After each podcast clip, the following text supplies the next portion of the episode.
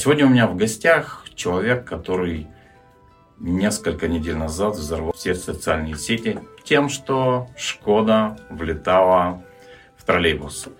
А, знакомьтесь, это режиссер Иван Наниев. У меня будут к тебе наивные вопросы. Прямо в точку. Большое спасибо.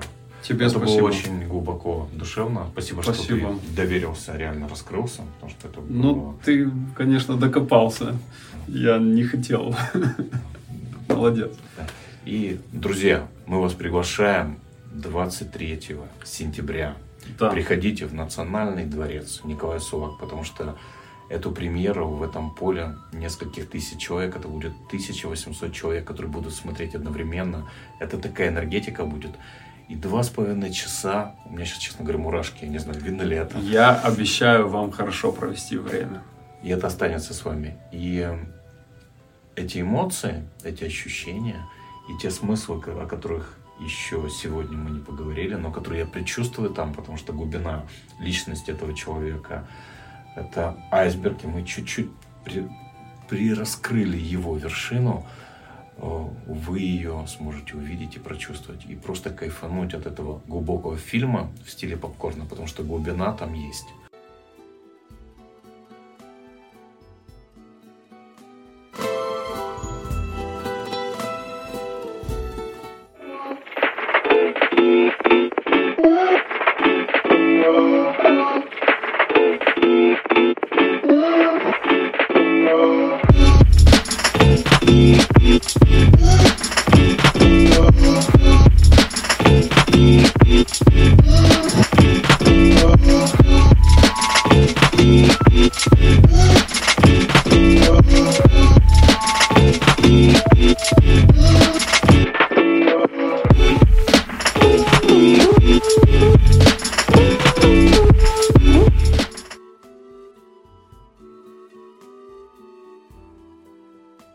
Дорогие друзья, с вами программа «Кредо Героя» и с вами я, ведущий Сидоренко Павел.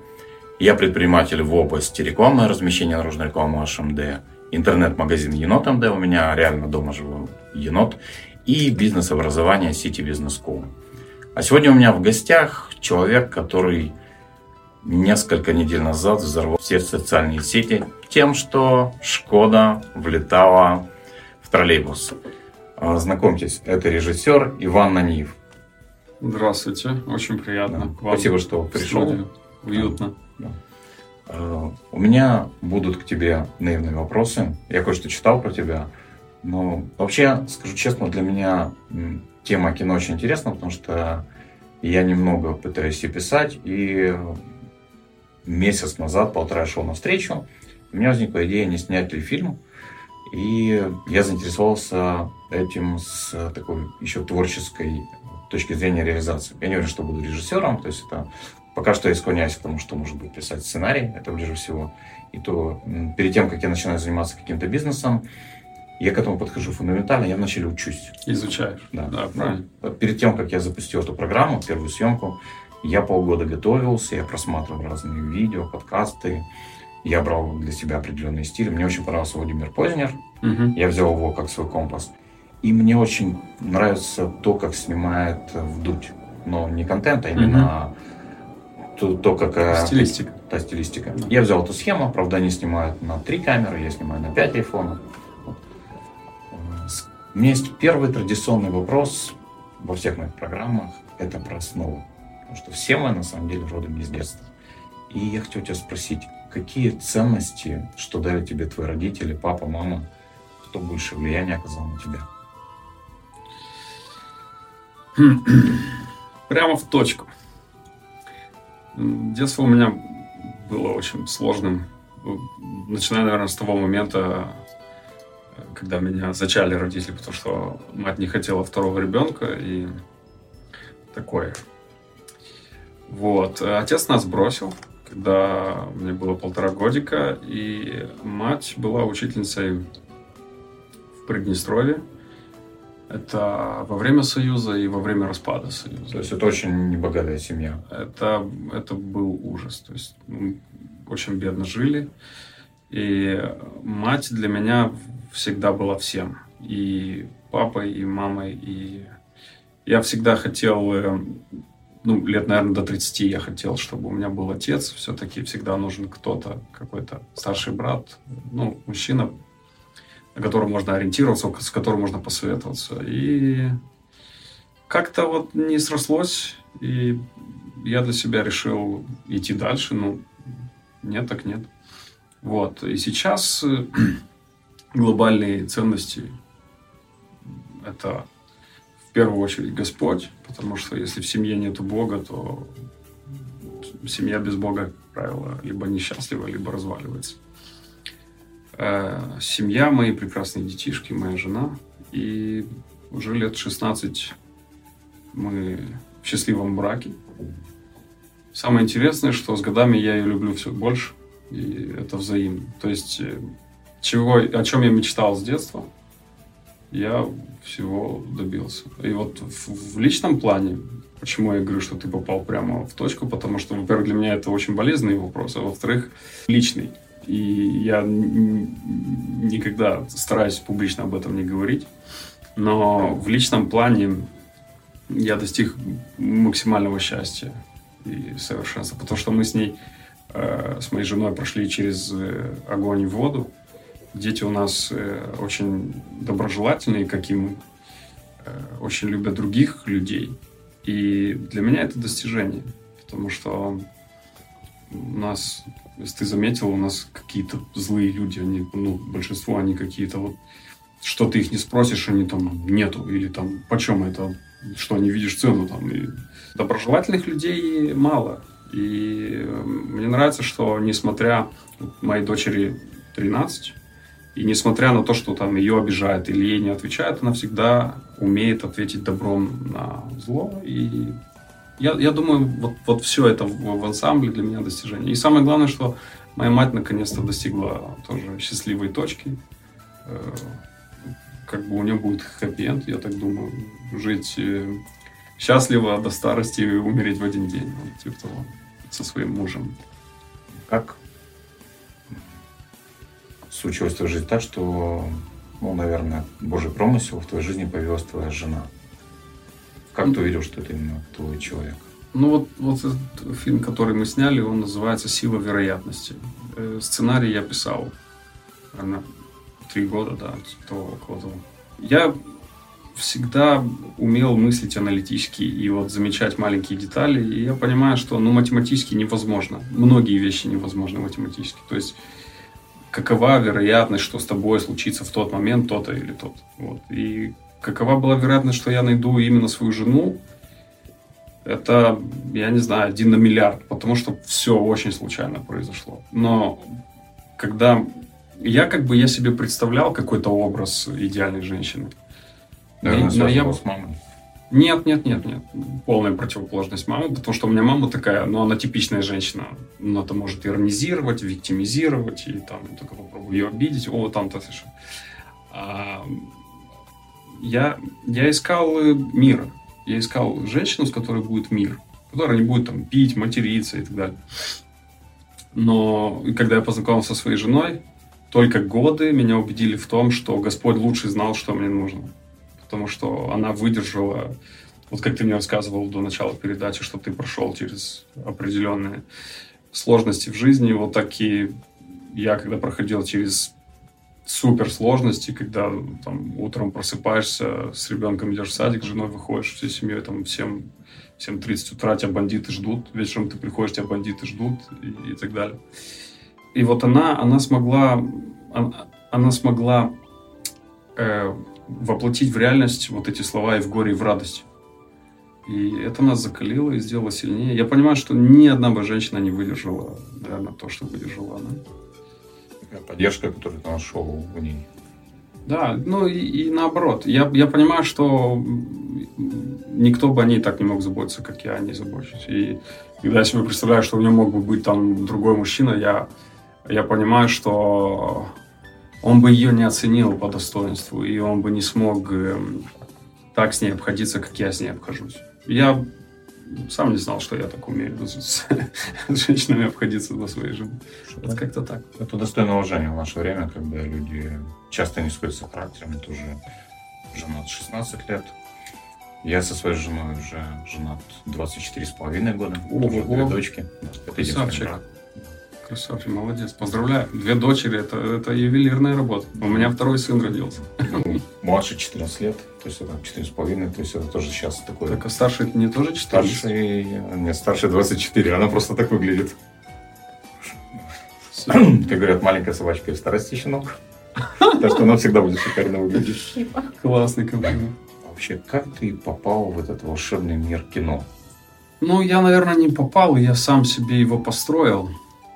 Эм, У нас э, с другом была идея, э, он прилетал ко мне, мы тогда жили в Италии, должна была род- родиться дочь, и я говорю, ну вот она родится, и мы поедем в Молдавию. В то же самое время, ну, в Молдавии что делать? Надо какой-то бизнес открывать. Я позвонил своему другу из Москвы, он прилетел ко мне в Верону, и что-то мы так разговорились, молодые, такие, типа, у тебя есть деньги, у меня есть деньги, давай что-то сделаем. Вот. И у нас было две идеи. Либо там киностудию, либо швейную фабрику. И как-то мы загорелись идеей киностудию. Я сценарий написал за ночь, 20 страниц э, сценария. И это так смешно, потому что я потом только начал читать и вникать в это киноискусство. И понял, что одна страница одна минута. А я же ж 20 минут. растянул 20 на 70. И, а я не мог понять, что он такой скучный. Типа, ну, вроде интересный, но скучный. Потом, вот, когда мы приехали в Молдавию, так получилось, что я взял маклер и давай искать по маклеру. И вычеркивал, вычеркивал те номера из газеты, потому что все свадебщики были заняты. Я не знал, что есть разница между оператором кино и оператором-свадебщиком. И они мне такие, какое кино, ты что, у нас там свадьбы? А я говорю, какие свадьбы, это же кино. И, короче, в результате вот э, нашли мы профессионального оператора. Э, он там нам... Я не знал, что кино снимается на одну камеру. Ну, как бы ее можно на несколько, в зависимости от запроса. Но это кино можно было снять на одну камеру. Но он мне такой, не, нам нужны две камеры, там своего кума. 150 евро на тот момент это были большие деньги. Я вот обоим в день там платил по 150 евро. Эта продукция мне вышла боком. Про- про- провалился в кинотеатре с треском. Просто позорище там. Меня там чуть помидорами не кидали. Но ты не сдался. И я такой... э, ты знаешь, есть один э, чувак, который встал на колени в 2014 году, вот так перед камерой, и записал видео на YouTube и сказал, Наниев, ты там пропагандист, говорит, э, чтоб ты сдох вообще, что, что это за кино? Я думал, ты после фета сдохнешь, а тут ты снял еще «Охотник», и там в Патре мега-премьера, там «Красные дорожки», лимузин.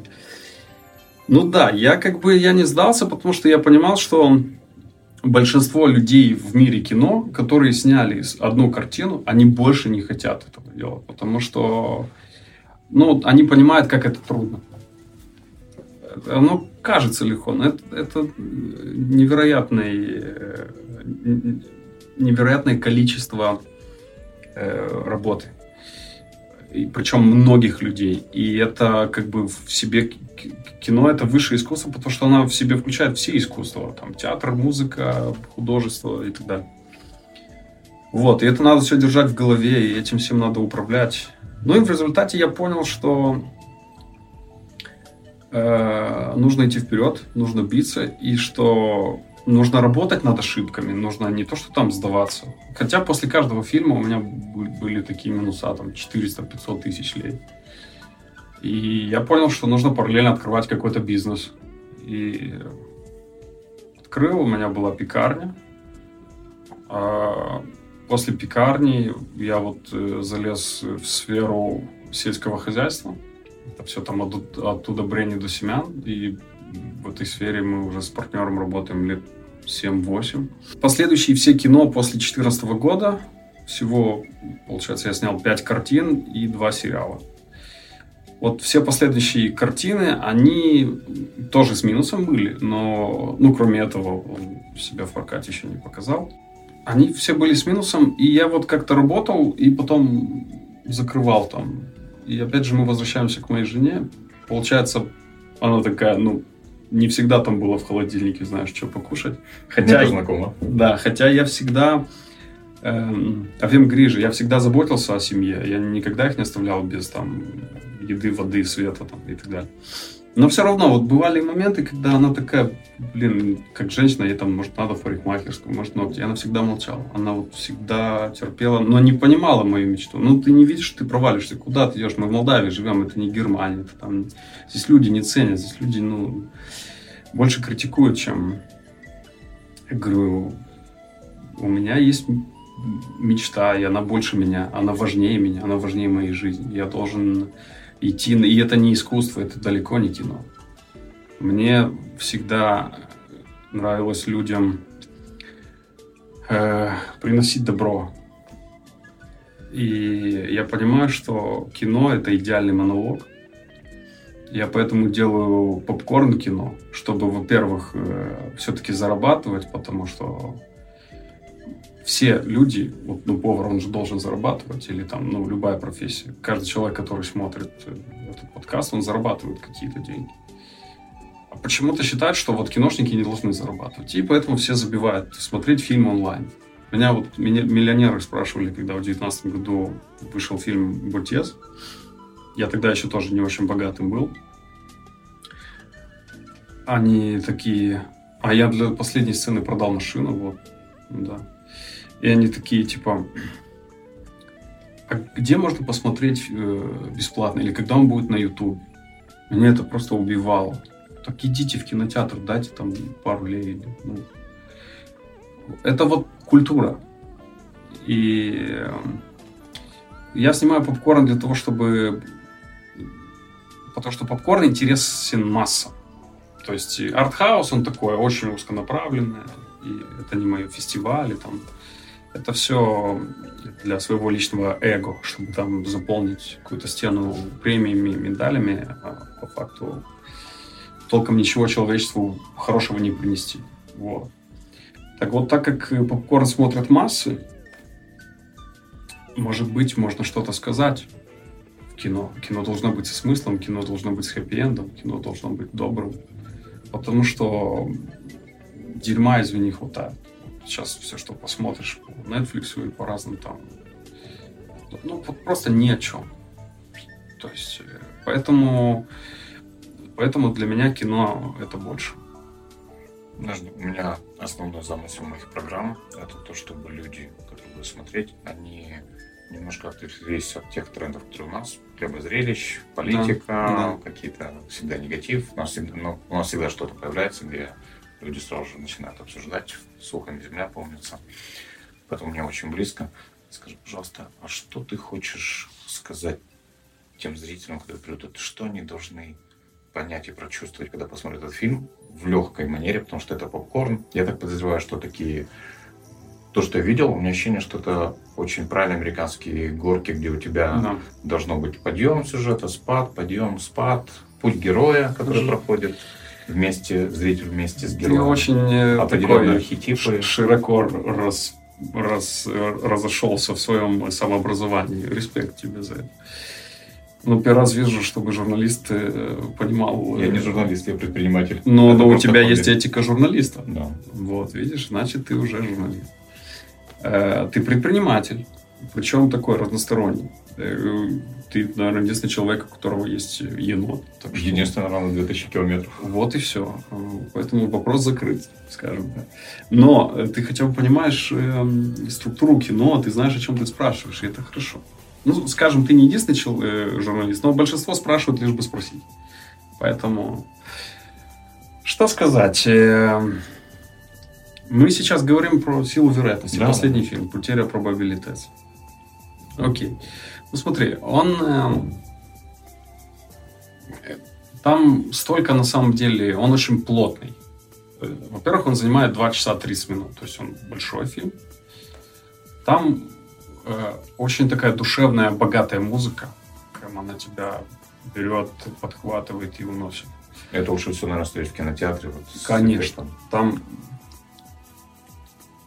там вот от гладиатора до, там, я не знаю, рэпа или драм бейса что-то такое. Потому что мы всегда с э, композитором, с Харламовым, я его считаю самым талантливым не только у нас, но он один из там пяти или десяти людей на планете, типа Ханса Зиммера. Просто он еще...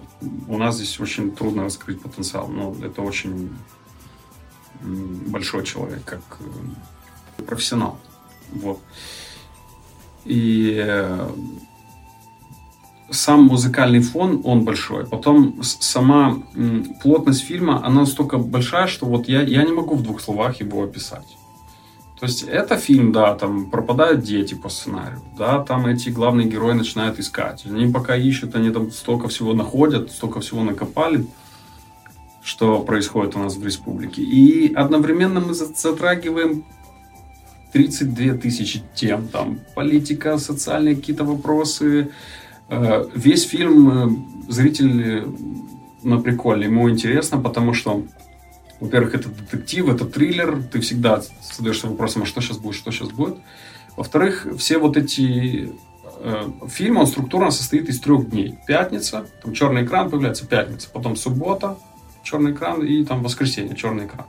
И вот все они развязки, они происходят в эти три дня. И получается, в пятницу мы показываем трех героев, то есть двух героев и один антигерой, их жизни. И потом мы показываем, как они пересекаются. И там вот эти случайности, они так сплетаются, что эм, зрителя вот, вот это толкает. Потом очень много приколов в фильме. Там прямо вот хоть стой, хоть падай. Ну, именно, может, я на себя не беру какого-то там суперкомика Денниса Карибидиса. Не прямо у меня такие смешные шутки, но они именно вот наши, молдавские. И вот э, наш зритель это поймет. Потом там много любви и много м, дружбы. Я видел страсть, судя по афише. Да, страсть. Ну, там чуть-чуть насилия есть, но в, в, в остальном... А, ну, если ты по афишам судишь э, и видишь страсть, это у тебя хороший глаз. Вот. Есть любовь, и самое в конце для всех девочек, для всех женщин. Там такой сюрприз их ждет в конце, что там просто, ну, во-первых, слезы, но слезы радости. И там прям такая мощная концовка.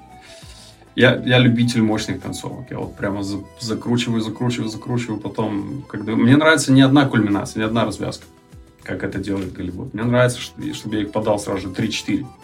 Может быть, продолжение после этого? Либо это... Нет, э, э, я планирую снять 5 фильмов. Э, в этом, в этой да, сюжетной это, это как бы, это сиквел уже. Что если я до сих пор снимал разные кино разного жанра, то здесь уже сиквел. Первый называется «Сила вероятности». Второй э, сила веры.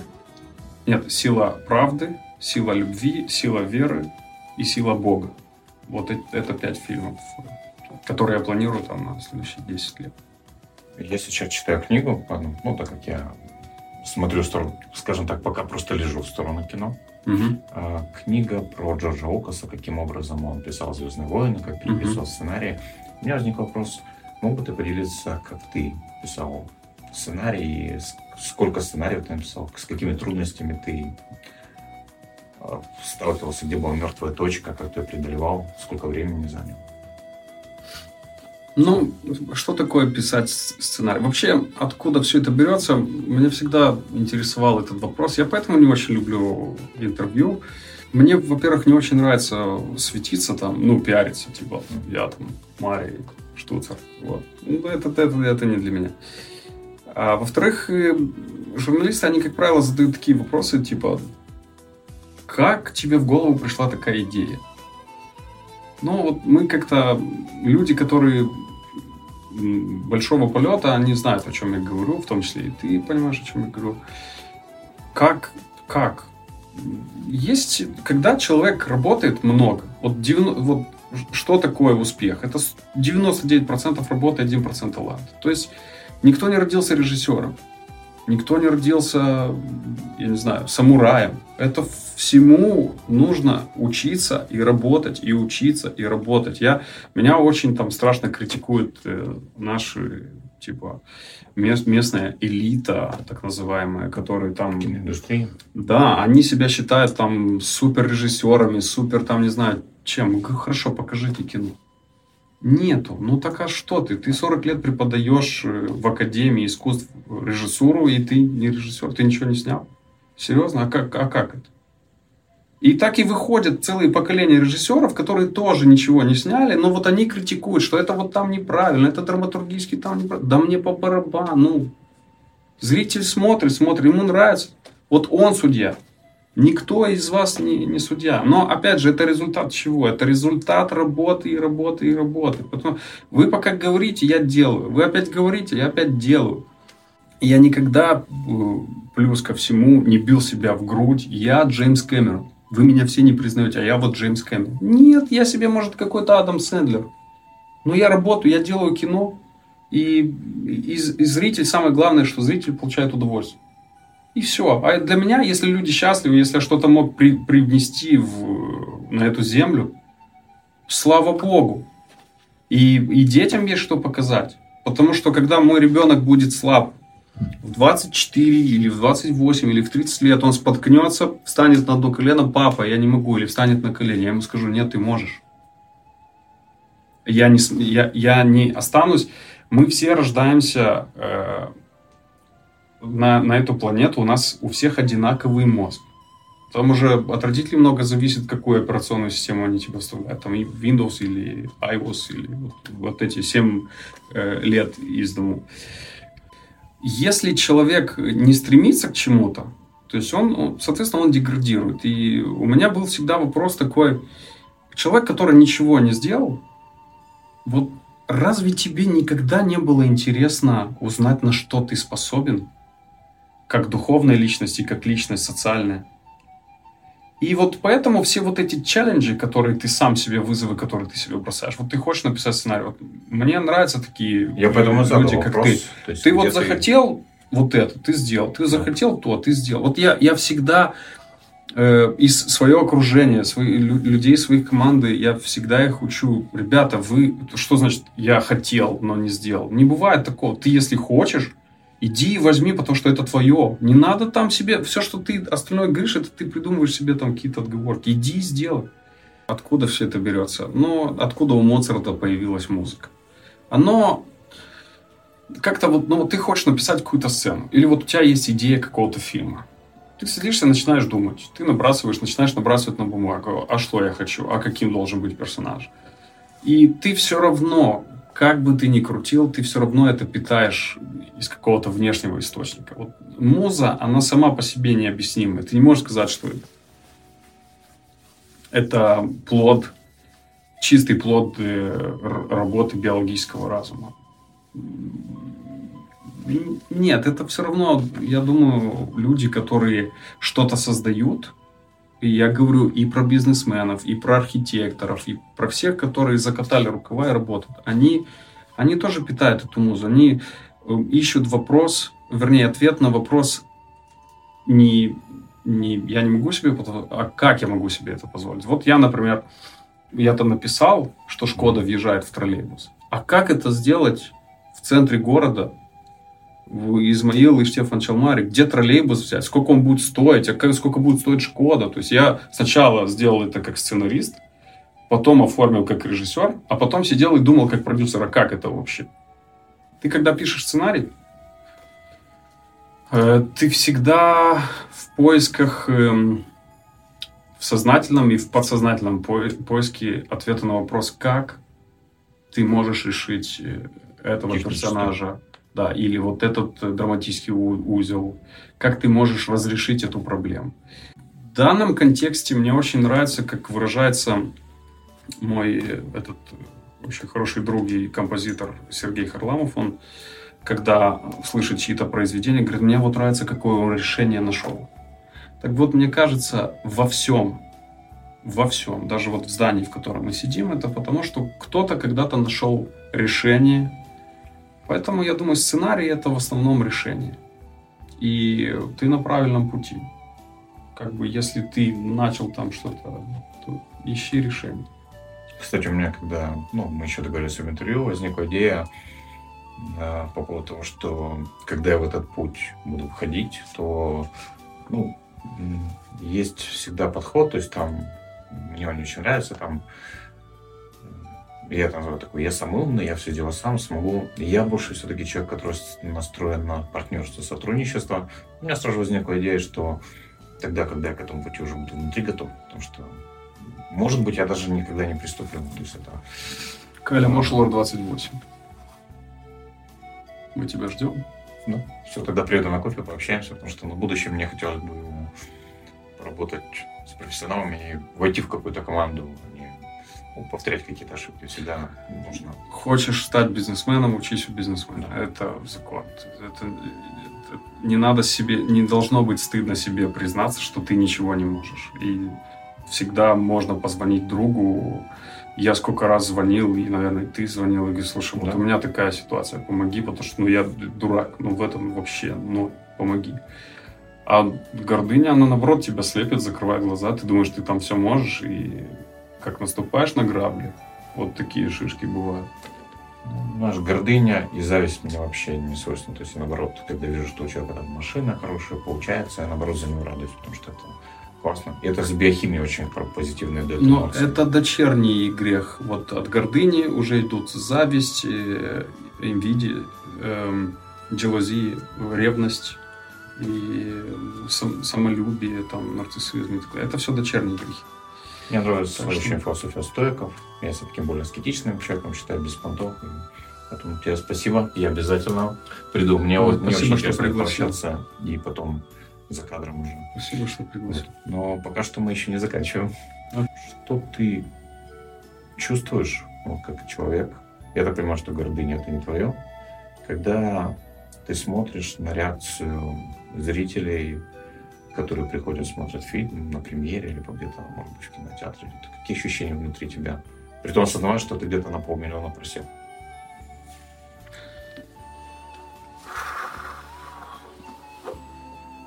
Сложный ты пацан, конечно. У меня таких интервью еще не было. За там 15 лет последних. Извини. Ну, не-не, красавчик, все правильно. Надо думать. Но смотри. А, наверное, ты знаешь, я никогда просто об этом не думал. Но, наверное, в первую очередь я ощущаю благодарность, что живу. И что я дожил до вот этого момента. Я ощущаю благодарность бесконечную э, и любовь э, к людям, которые смотрят этот фильм. И если они счастливы, то я рад за них. Я рад, что я смог сделать что-то хорошее, полезное. Точечно альтруизм мой больше не работает. Типа, я там очень многим помогал, я постоянно собой жертвовал. Но в результате люди, они, как правило, что? Сам знаешь, все знают, что люди, ну, пользуются этим. Чем больше Нет, сделаешь, более... они садятся на шею. Вот. Нет более мимолетного чувства, чем благодарность. Со временем ты начинаешь понимать и фильтровать людей, и вот э, я себе отсел группу лиц, которые для меня VIP, вот для них я там, отдам последнюю рубашку. Вот это, это если мы говорим индивидуально, субъективно. А если мы говорим вот про масштабно, про людей, я знаю, что я какому-то количеству тысячи или там сотни тысяч людей я смог что-то подарить. Что-то вот бесплатно дать. Ну, почти бесплатно. Сколько там билет? 100, 100 лет? 70-130. Да, но как бы, ну, видимо, больше, чем стоят эти 100 лет, вот, вот скажем так. Наверное, люди, которые придут, ну, я, я люблю ходить в кино. Для меня кино это такая, знаешь, определенная медитация. Я вырываюсь, притом это работает только в кинотеатре. Нужно какое-то закрытое помещение, какой-то коллективный разум, даже там люди, которые рядом жуют попкорн там или что-то да, создают да, это поле. Атмосферу и твой мозг просто перезагружается в этот момент. Ты выходишь из себя, ты проживаешь этот путь героя с тем человеком, ты чувствуешь себя этим протагонистом, каким-то там Люком Скайуокером, с, борешься да. с антагонистом, который оказывается в итоге там твоим отцом, твоим альтер Это мой, моя любимая сага ведь, «Звездные войны». Джедай это на самом деле самурай. Ну да, да. Только только космический. И мечи у них. Вот и видишь, я, я об этом никогда не думал. Ну, есть такое. А кем ты себя вообще чувствуешь, когда ты снимаешь фильм? Если какой-то образ, какой-то, какая-то метафора? Да некогда. Некогда. А вот сейчас, если чуть-чуть оглянемся назад, вот в этот Единственное, момент... вот в чем разница, э, меня люди не узнают на площадке. Потому что я там, я там превращаюсь в зверя, я там просто mm. хищник, там вот так вот стоят даже люди, которые, ну, знают меня годами и там, которых я уважаю, я там мог всегда на «вы» говорить, они вот так все стоят, потому что, ну, не все у меня хорошо с головой в тот момент. Но я имею в виду, я становлюсь, я вот кроме работы ничего не вижу, у меня есть цель, и нам всем, просто понимаешь, кино это большой механизм. Мы над этим проектом, э, слава богу, подключились, там почти все министерства подключились, очень много структур и людей. В результате около тысячи человек работало над силой вероятности в бухгалтериях, в администрациях люди, которые организовывали э, все вот эти э, блокеры, э, блокирование там улиц, люди, которые нам помогали на локациях. Наш, нас всего было там человек 200, это вот э, съемочная команда, актеры, потом очень много массовки. То есть вот, вот этой всей махиной, всем этим бардаком нужно управлять. И нормально, что к тебе каждые две минуты кто-то подходит, а вот а здесь, а там, а может этот кабель вот так протянуть, а вот это... Тебе сбивает фокус уже творчество. Да, и ты что делаешь?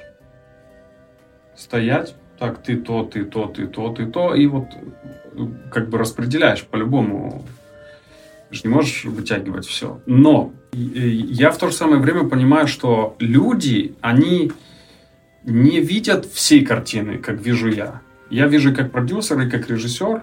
Я знаю, что нас дальше ждет.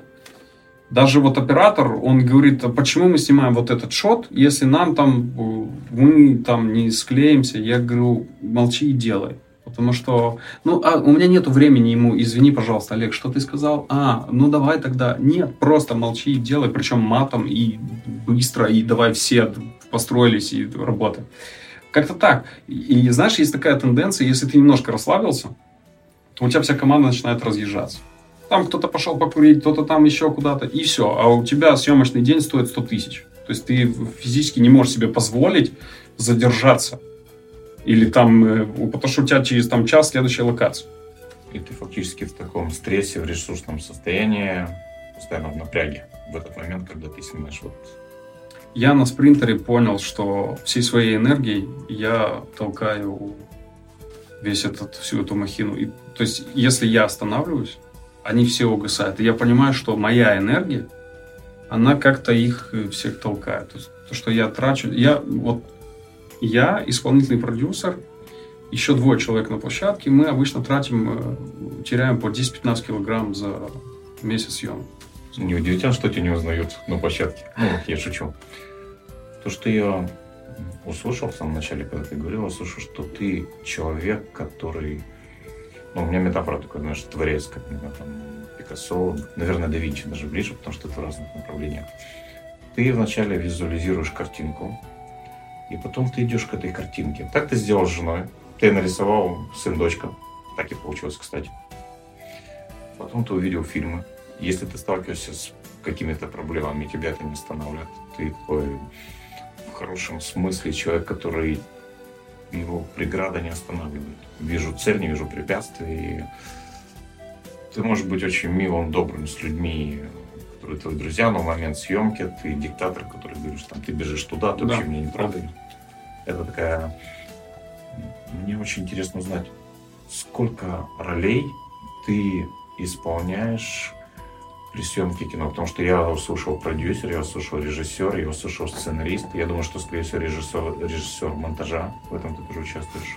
Ну, я и монтирую. Я пока не, я никому не доверяю монтаж. Слушай, я тоже монтирую свои программы.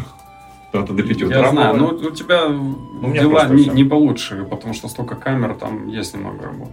Я никому не доверяю монтаж. Потому что ну, он может выбрать не тот дубль, он может, но это пока. Я думаю на следующий проект, э, потому что я уже ну, не вытягиваю. Два с половиной часа фильма смонтировать, и это, считаю, вот где-то 23 августа и 23 у нас премьер. Это смонтирую, отправлю его на аудио, отправлю его на цветокор. Так получилось, что мы так быстро зашли. Ну, месяц на монтаж, это, это прям очень экстремально. Это вообще. Там, ну, там 3-4 месяца, если вот... Да, и я вот, э, получается, 15 дней не выходил из студии, мне при, при, привозили покушать там вечером. Ну, и, да, иногда там спал, потому что есть диван, но там неудобно спать, и я не могу жить без э, своей семьи. Мне надо обязательно там малого что-то там подергать. скорее всего, в это время в процессе съемки и в процессе монтажа тебе удается очень мало времени уделять своей семье. Да. Как ты будешь компенсировать как-то после того, как все Нет, я, я думаю, что, во-первых, в таком ритме ненормально мы работать больше не будем.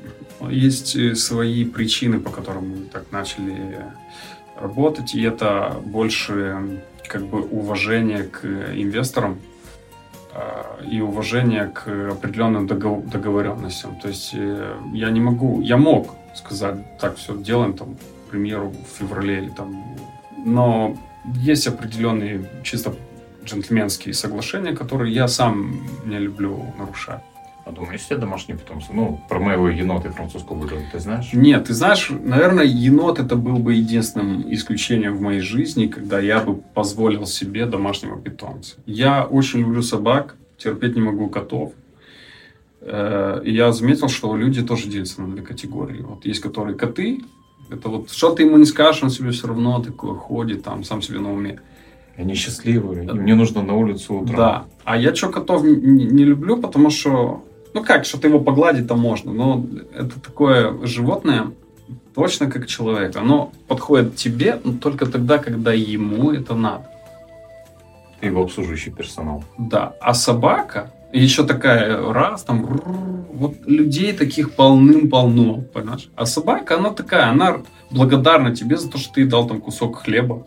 И она приходит там, ну, это вот, это, это нормальный чувак, вот собака. Вот. Но, опять, я не люблю бардак. И, кстати, вот с точки зрения, опять же, психологии, люди, которые живут в бардаке, которые любят бардак, у них и в жизни бардак.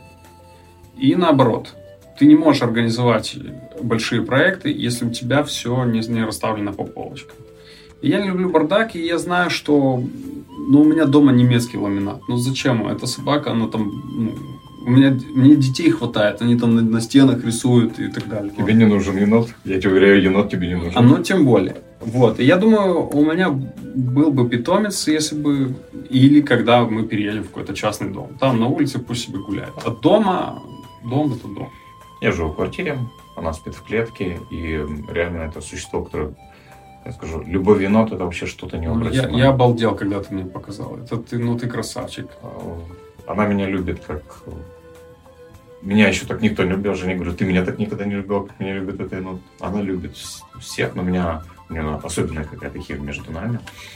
И это всегда такой какой-то очень такой нежный, ласковый зверек, у которого глаза ты берешь, и это энергия природы, дикой природы. То есть я такого ни от собак, ни от кошек, ни от кого не чувствовал. Класс. Обязательно ее тебе покажу. У нее канадский паспорт? А, нет, она Приднестровья. Она твоя землячка, она а, Приднестровья да? Тирасполя. У них, у них там еще осталось две девочки. Но шутки шутками насчет енота. Я бы не рекомендовал их никому, потому что 99,7% людей не смогут жить с енотом. Еноты требуют очень много внимания. Я могу себе позволить на него вот дома, в офисе, в машине, она постоянно у меня на плечах, мы с ней катаемся, идем на переговоры, у нее раз 10 Ну, это такое. У меня растение в офисе умирает, я не успеваю. От енота у меня бы сдох бедный. Нужно очень много энергии. Ну, вот видишь. Чтобы ты понимал, я обычно, когда ложусь спать, я очень тяжело засыпаю, у меня какие-то мысли, проекты, все остальное. Я очень плохо засыпаю. Это плохо. Не можешь отключить голову. Не могу. У меня не то же могу. самое. И, и... А с енотом я такой, чухи все, потому что за день она меня просто выматывает. У нее а, столько энергии. Он у тебя еще и антидепрессант. Да. Но насчет антидепрессанта это сто процентов. Что смеемся, она такая очень-очень реально позитивная. Что посмотришь, но главное не загорайся. Я первый раз, когда приехал, приехал без э, денег, чтобы у меня эмоций не было. Мы посмотрели, выбрали трех девочек, посмотрели, выбрали одну, самую маленькую, самую спокойненькую. Потом взяли ее. Я приехал второй раз выбирать. Я думаю, ну, я посмотрю еще остальных тоже. Что-то первого покормили, дали мне на руки. Я уже остальных просто не смотрел. Ты знаешь, вот такая любовь со второго взгляда или с первого взгляда даже. Короче, это реально очень забавно. Что, я не знаю, может быть, нашим зрителям кажется, что снимать кино это легко. У меня, так как я занимаюсь рекламой, это всегда проект. Для меня это проект со множеством неизвестных, да. с очень большим количеством людей. А на самом деле, когда есть люди, это как каждый человек, это определенная проблема, определенная Конечно. неопределенность. То есть Кто-то выехал не вовремя. если ты говоришь о тысяче человек, то есть это миллион возможных вероятностей неопределенности. Вот. И знаешь, что интересно? Как ты это В конце сделал? у нас э, заседание с инвесторами, такой митинг, и я говорю, ну мы, короче, чуть-чуть э, в 300 тысяч там немножко не попали, но это нормально. Не в смысле нормально, 300 тысяч там. А я говорю, ну с 2 миллионов 300 тысяч это ну, 15%. То есть это для кино это очень хорошо. Они, да как, да там... Я говорю, ребята, когда ты высчитываешь, я не знаю, кирпич, ты вот берешь его по 10, продаешь по 12. Это бизнес, и он так работает. Его можно до миллиметра высчитать. Со всеми там нюансами. Говорю, кино ты не можешь высчитать. Вот у тебя дождь пошел, что ты делаешь? У тебя 100 тысяч э, стоит день. Дождь пошел, что ты делаешь? Или там, э, я не знаю, кто-то из водителей машину поцарапал. Один человек вообще продал машину, пока мы снимали фильм. То есть он нам ее постоянно поставлял, потом машины раз и нет. Мы что сделали? Мы остановили э, полиция. Я попросил полицейских, пока мы снимаем, говорю, тормози любую Volvo XC90, которая вот. Нашелся благородный человек из Бельц, который говорит, хорошо, я, я вам помогу. Мы ему говорим тысячу лей, он говорит, мне не надо. И он три часа с нами по- простоял под жарким солнцем, чтобы помочь. То есть, как ты говоришь, здесь столько неизвестных. И, ну, а как я? А что человек без Бога? То есть, э, я везде вижу Бог, Божий промысел. Мы в Италии, когда снимали Ботез, у нас было всего 4 дня. И я говорю, и весь, весь почти бюджет, 90% ушел на Италию. Что из Молдавании еще никто не снимал. В Европе, за границей кино. Это, это тебе не видеоклип, это серьезное дело. Там запросы в мэрию и так далее. И говорю, боже, лишь бы не пошел дождь. И там такие тучи собрались, и справа, и слева. Там, где мы снимали, дождя не было. И вот все четыре дня не было дождя. Потому что я понимал, что если пойдет дождь, у меня билеты куплены туда и обратно. Там ты не можешь перенести съемочный день. Если пойдет дождь, то у меня заваливается весь проект. А если заваливается весь проект, то я автоматически не просто там должен денег, а еще и кино не будет. Вот как-то так. И, а здесь это вообще сплошные чудеса. Ну, не может быть такого, чтобы... Я не знаю, как это происходит. Я не знаю, как это у меня получается. И все равно все складывается. Да, да. И бывает такое, что ты уже думаешь, все, все, ну нет. И в нужный момент появляются нужные люди, и обязательно что-нибудь такое происходит, что... Ну, я чувствую, я чувствую, что да, и у меня есть способности, но это не от меня зависит. Точно так же, как э, ну, почему сила вероятности. Точно так же, как наше сердце, сердцебиение. Ну, вот сколько там, 70-80 ударов в минуту. И каждую там секунду оно бьется. А что оно не останавливается? Так с нашей жизнью. И дыхание что не... Это, это вообще даже не от медиков зависит. Поэтому Кстати, насчет медиков, а, то, о чем ты говоришь, как раз мне очень называется, как говорят врачи, хирурги, я сделал все, что можно было, дальше в руках Бога. И порой случается ситуация, когда у человека есть все шансы, максимальные, но он не выкарабкивается где-то внутри. Он это мне работники скорой помощи рассказывали. А где-то иногда уж человеку шансов нет. Говорят, он- все, шансов нет. Говорят, ну и как? Как, как он выжил? И наоборот. Это, ну да. Э, Поэтому кино такого масштаба, я, честно тебе скажу, я не знаю вообще, как у нас получилось это сделать в Молдавии. Потому что, То, что ты увидел, это уровень Голливуда, вот именно по тизеру. Я когда приду в кино посмотрю, но это, Это- тизер. вот ты как раз убедишься, что тебе не хватало такого кино давно. Потому что у нас э, вообще сейчас какое-то новое поколение режиссеров, э, которые делают очень плохое кино и в Netflix, и в Голливуде, и так далее. То есть, и если посмотришь по IMDb, в основном э, там фильмы начинают падать, у них оценки там 6 с копейками, 5 и 8. Хотя вроде классные актеры, классный сценарий. там. А, потому что предыдущие поколения, такие как Вуди Аллен, Джеймс Кэмерон и так далее, это люди, которые прошли через определенные сложности, и они чувствуют, они психологически они чувствуют, что нужно зрителю. А здесь уже поколение, которое выросло в супер богатом обществе в Штатах. И они не могут. Почему в Канах выигрывают какие-то арабские фильмы, там, я не знаю, индийские, колумбийские фильмы? А, потому что режиссер сам по себе, он должен прочувствовать жизнь. Если тебя с пеленок вот так вот сдували с тебя пылинки, ты не знаешь, что такое жизнь, ты не можешь ее прочувствовать. Соответственно, ты не можешь знать. Это знаешь, как, чтобы я снимал вестерн в, в каком-то Техасе. Я откуда, я не знаю. Э, как бы ты не можешь знать, если ты не чувствуешь здесь сердцем, ты никогда в жизни не дашь э, зрителю, как бы ты себя не бил в грудь, и ты хоть 10 университетов закончишь, ты не дашь зрителю то, чего он хочет. Вот. Эм, а что касается невозможности проекта, ну, представь себе, я почему говорю, что мы в Молдавии снимали? Потому что, когда у тебя Шкода залетает в троллейбус, и ты начинаешь понимать, что тебя окружает, ну вот уже начали там 500-600 человек, и они все ближе подходят, они заходят тебе в автобус, в троллейбус, снимают камеру, вы что здесь делаете, там, там, ребята, мы снимаем кино, выйдите отсюда, нет, вот нет у нас этой культуры, они там все вот так в камеру смотрят с открытым ртом, ты им говоришь, да это, видишь, камера, кино, актеры ходят, я здесь хочу ходить, вы тут разбиваете там общественную собственность и так далее. То есть нет у нас этой культуры. В любую страну поедь, в Румынию, там в ту же Одессу или в Киев, куда бы ты ни поехал, все, знают, что кино снимают, обходят стороной, стараются там не светиться. Мне пришлось вызвать канарейки, потому что там они были по периметру, блокировали все чтобы подъехали ребята и в рацию сказали, отойдите, пожалуйста, отойдите, люди. Они вот так вот толпой заходили, как э, зомби в апокалипсисе. И все хотели обязательно снять, и все быть первыми. Но, к сожалению, у нас такая культура, либо отсутствие культуры, скорее всего, и что-то такое. Ну, и Ты просто сделал такое что-то новое, что у людей просто практически снял все барьеры, они там все как мухи на мед прилетели посмотреть, что происходит. Ну, да. И, ну, отсутствие какой-то элементарной этики, то есть там просто не мешать людям делать их работу, вот это, вот это, конечно... Если стоит в желтом и в каске строитель, они никогда в жизни ему не подойдут. Если вот точно так же стоит киношник, они обязательно подойдут. А почему вы снимаете? А вы за какую партию голосовали? Ради какой партии вы снимаете?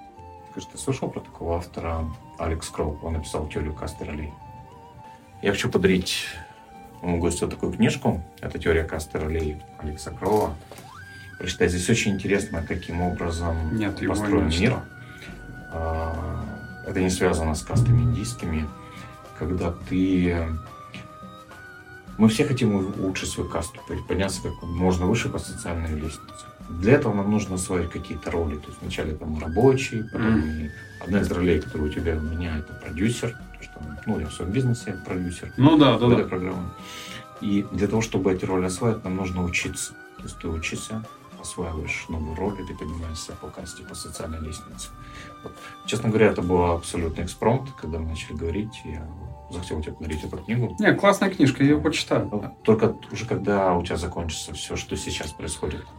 Ну, тут у меня накопились книжки, мне там есть что почитать. Ну, короче, это современный писатель, да? Это, ну, если да, бизнес-инвестор. Его называют современным Платоном, потому что он философ. Он людям просто мозг...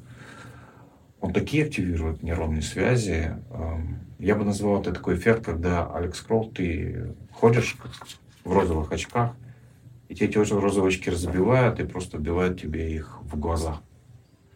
У тебя текут глаза, кровь, ты ничего не видишь, потом начинаешь видеть, но видишь уже другой мир, без, uh-huh, uh-huh, uh-huh. где нет уже розовых пони, где все по-взрослому, жестко. Надеюсь, что она тебе понравится, перевернет твое сознание. Как я говорил, вначале мне близка самурайская философия. И когда-то у Вячеслава Конева я услышал одну фразу из восточной философии, что ваша цель для того, чтобы она была эффективной, должна быть за пределами вашей жизни. Ух ты. Интересно. Скажи, пожалуйста, какую цель бы ты назвал? Ну, все мы, как бы, однозначно мы живем этот путь, как меня учил мой отец. Это такой, знаешь, прям татуировка. Это еще одно из ограничений, которое делает меня свободными. Всегда в любой ситуации оставаться человеком с большой буквы. И эм, Ну, когда это этот путь искусство. закончится, Оставаться чел- человеком – это искусство. когда этот путь закончится, вот, ну, так случится, что уже все. Ну, Мгм. это, это однозначно. Единственное, что мы не знаем, когда и Ну, понятно. Я к этому нормально отношусь, потому что в самурайской философии смерть это нормально. Я не собираюсь ее приближать, но когда ты каждый день помнишь о смерти, ты немножко по-другому ярче живешь, немножко другие краски, чем когда ты думаешь, что там, и сделаю это завтра, перенесу там, и так далее. То, кстати, о чем ты говорил, это по поводу вот этого поставить цели, начать. То есть я Да. ставлю цель, смотрю, потом начинаю, действую. Я никогда не бросаю. Есть, там, у меня один мой друг, Андрей Ковленко, ему сказал, у меня есть два принципа. Первый, я никогда не бросаю. И второй принцип, я не пытаюсь оживить мертвую лошадь. Он сказал мне, Паша, ты обманываешь. Ты эту мертвую лошадь еще полгода пытаешься оживить. Э, Это Андрюша, который... Коваленко. Ну, ну. Радио? Да, Да, радио. красавчик. Такой Он вообще молодец. Ну, за пределами жизни я уже сказал. Нужно сделать как можно больше для как можно большего количества людей.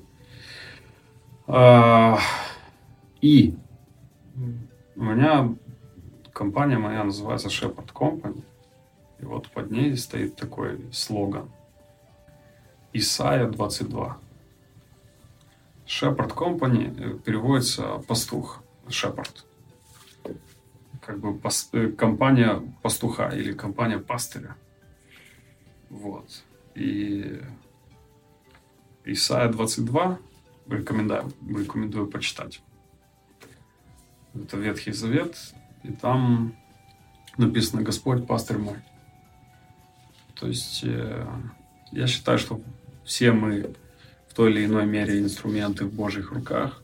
И если мы хотим ими стать, то мы можем что-то привнести. Вот как апостолы захотели стать апостолами, и вот они стали хорошими инструментами. Значит, у меня был Александр Шишкин на интервью перед тобой. Он играл у тебя в фильмах. Как раз его спрашивал, какую роль он хотел бы сыграть из всех, что не сыграл, он так сказал. пастыря. Да. И меня прям сейчас затриггерило, когда ты как раз сказал об этом. Но мне кажется, вот у нас э, есть большая проблема у населения. Все считают себя христианами. Э, Все ходят в церковь, все причащаются, но никто не хочет знать Бога. Никто не, не хочет знать, просто банально открыть и почитать Библию. Банально взять там Новый Завет, и они находят себе 150 тысяч оправданий, чтобы не, не читать этот Новый Завет. А вот интересно, что написал один апостол, второй апостол. То есть, э, а Иисус сказал, вот написано в Библии, он сказал, э, так как ты постеснялся меня, я тоже постесняюсь тебя перед Отцом своим. Поэтому такое, знаешь, э, у нас там все знают все праздники. Там, ну, побухать лишний раз. Все там ходят на кладбище, все там Пасху, знаешь, ну, вот, но, но, по-настоящему Бога никто не хочет. Он им неудобен, знаешь почему? Потому что, ну, блин, это что, мне сейчас надо жить по правилам, ну, такое неудобно. Меня- Я только себе купил красную, классную тачку, там, мне надо показать своим, это. Ну, как-то так. Разговор больше идет о том, что все следуют ритуалам, но Да, да, внутри да. этого храма нет. Браво. Вот храма в душе нет. Это Шишкина, кстати, прав. слова. Серьезно? говорил, Да. Ну, Храм ни- должен быть внутри. Ну, в виду, ничего что- себе, Санечек. Да. Надо будет его пригласить в офис. Давно не болтали. Ну, да, вот как-то так. И это плохо. На самом деле это корень вообще всех проблем, особенно в нашем обществе. Потому что элементарно возлюби ближнего своего, но не, но никак. Там мать подает на сына в суд, э, сын на мать, типа, дай мне там той пол квартиры. Да что ты хочешь от этой бедной женщины? Ну, какой пол квартиры? Иди заработай, 40-летний ты дядька, ну.